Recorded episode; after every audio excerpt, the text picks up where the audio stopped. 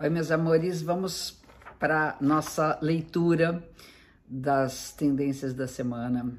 É o céu que nos acompanha. Eu sempre falo que o importante é a gente entender o fluxo natural que os astros nos mostram e a gente poder corresponder a isso de maneira a cumprir bonitinha a nossa etapa enquanto participante desse cosmos. Né?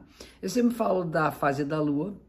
Na quinta-feira, dia 4 de novembro, a lua será nova no signo de escorpião, mas antes disso, nós temos a lua minguante até quinta-feira. Então, acho que até a chegada da lua nova, ainda é um período de introspecção, de reflexão, de fechamento de ciclo, de revisão do que a gente está fazendo, do que está pensando, dos nossos desejos, intenções e ações. A partir de quinta, com a lua nova no escorpião, é um novo ciclo que se inicia e eu considero um ciclo de depuração e limpeza. O escorpião é essa energia que fala da transmutação da matéria em energia, da mudança de energia em matéria, e que nós temos essa morte, vida, vida e morte todo dia, o tempo todo, e que nós somos seres da reinvenção. Então, que tenhamos força para começar um novo ciclo reinventando nossos valores, transformando, eliminando o que é desnecessário e investindo naquilo que tem é, promessa de evolução e de crescimento.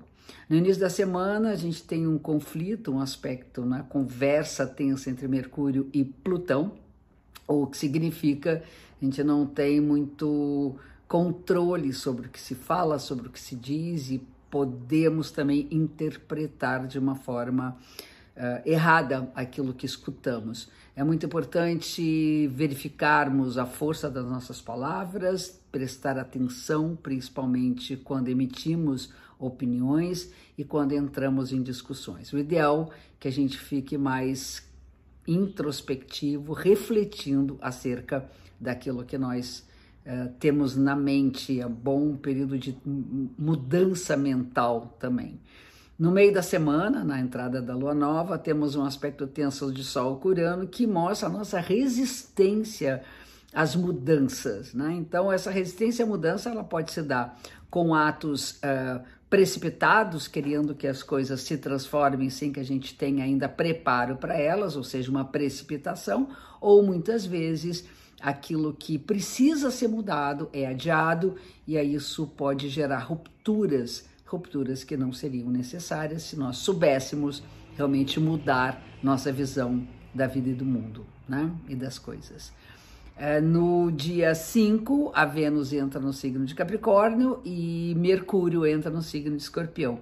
Essa, essa dupla, né, o Mercúrio num signo de água e a Vênus num signo de terra, faz com que essa relação intuição e realidade, uh, objetividade, ação e construção seja aliada da intuição e da profundidade com que nós sentimos as coisas.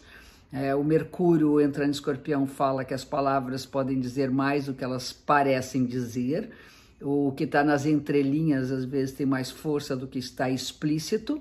E a Vênus no Capricórnio fala da construção amorosa, que nós precisamos ter um investimento objetivo e concreto na manutenção e na construção de nossos relacionamentos. Entender que amar também é um ato de responsabilidade.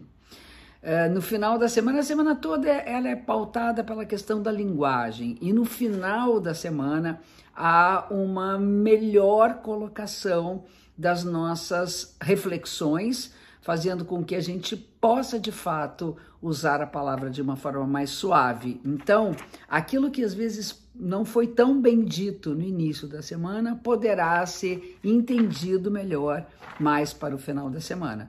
Eu sugiro aqui que o mantra da semana seja que a gente consiga uh, usar a comunicação de uma forma sábia, responsável, profunda e sem que nós possamos ferir alguém ou nos deixar ferir pelo que nos falam. Né? Então, é muito cuidado com a comunicação e saber usar de uma forma amorosa. É isso aí, meus amores. Fica um beijo enorme para vocês e até a nossa próxima semana.